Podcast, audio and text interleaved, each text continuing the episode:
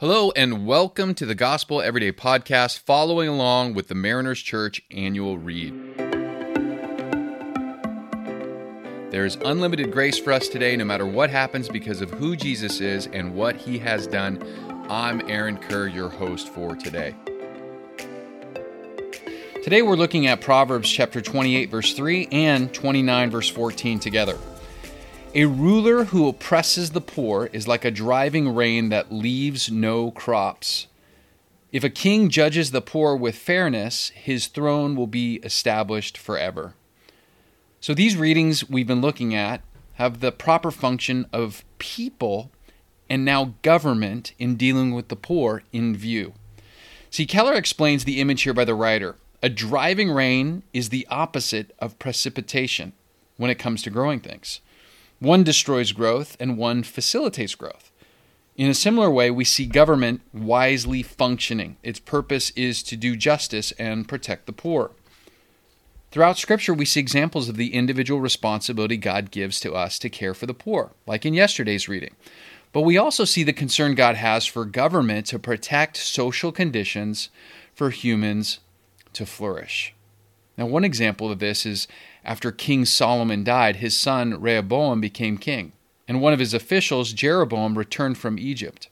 But Rehoboam was a vain and foolish man, and Jeroboam was a man of mighty valor, and warned Rehoboam not to make the same mistake his father had made by taxing them heavily to finance a luxurious lifestyle. But Rehoboam defied the advice to lighten the yoke of oppression and he said, My father laid on you a heavy yoke. I will make it even heavier. My father scourged you with whips. I will scourge you with scorpions. 1 Kings 12, verse 14. So the people responded to Rehoboam's harshness by rebelling against the new king and making Jeroboam king over Israel. See, such selfishness fails to consider the social structures and laws that are needed to help a society thrive and this point in Israel's history illustrated it.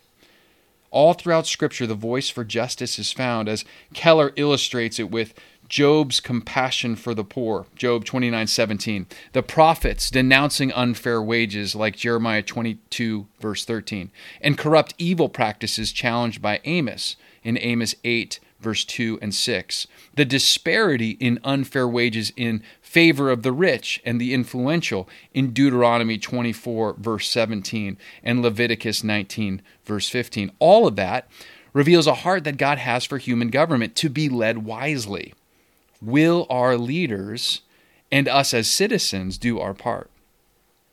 President John Adams, before he joined his wife Abigail at their new official residence in Washington, D.C., sent her a prayer, which more than a hundred years later, President Franklin D. Roosevelt ordered inscribed over the fireplace in the state dining room. It said this I pray heaven to bestow the best of blessings on this house and on all that shall hereafter inhabit it.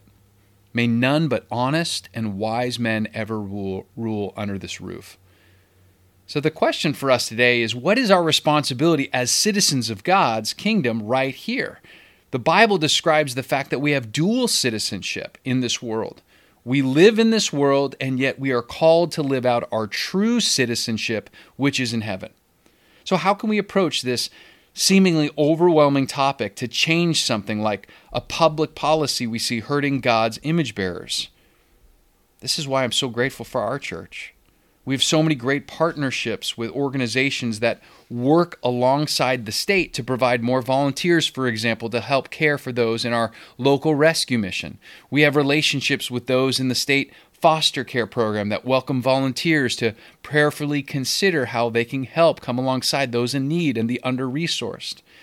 And whether you're connected to our church or another church or another organization, maybe part of the next step in learning is your local government's public policies in gaining awareness by showing up to something. You know, I recently made a new friend in my city who attends every city council meeting and just listens. She's got a huge heart for the city the first responders in the city, and as a result, is learning what's going on in the city that needs to be changed, whether through public policy or taking action as an individual or with her church community. And these are just a couple examples that are opening me up to some new steps I can take to live out what this verse is calling us into as God's people. But what about you?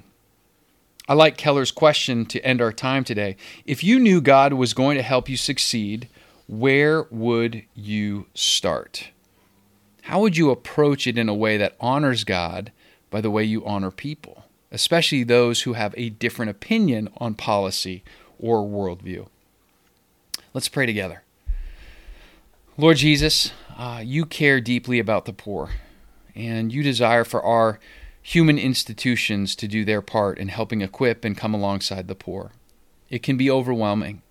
And so, would you help uh, help me and us trust you to lead us in a way that um, gives us a clear next step? Um, help me to know some practical ways for myself and for my family or friends to come alongside and assist what's happening in our government and with our leaders, as well as with my church, to take action and have compassion for those in need. Would you help us in this? In Jesus' name, amen. Thanks so much for allowing us to be a part of your day. Please be sure to subscribe and share. You can tune in tomorrow for fresh new content. And remember, no matter what happens, there is unlimited grace for us today because of who Jesus is and what he has done. For questions about service times and more, you can access all information about Mariners Church by downloading the Mariners app at your favorite app store, visiting the website at marinerschurch.org, or by finding us on Instagram, Instagram handle Mariners Church. Till next time, have a great day.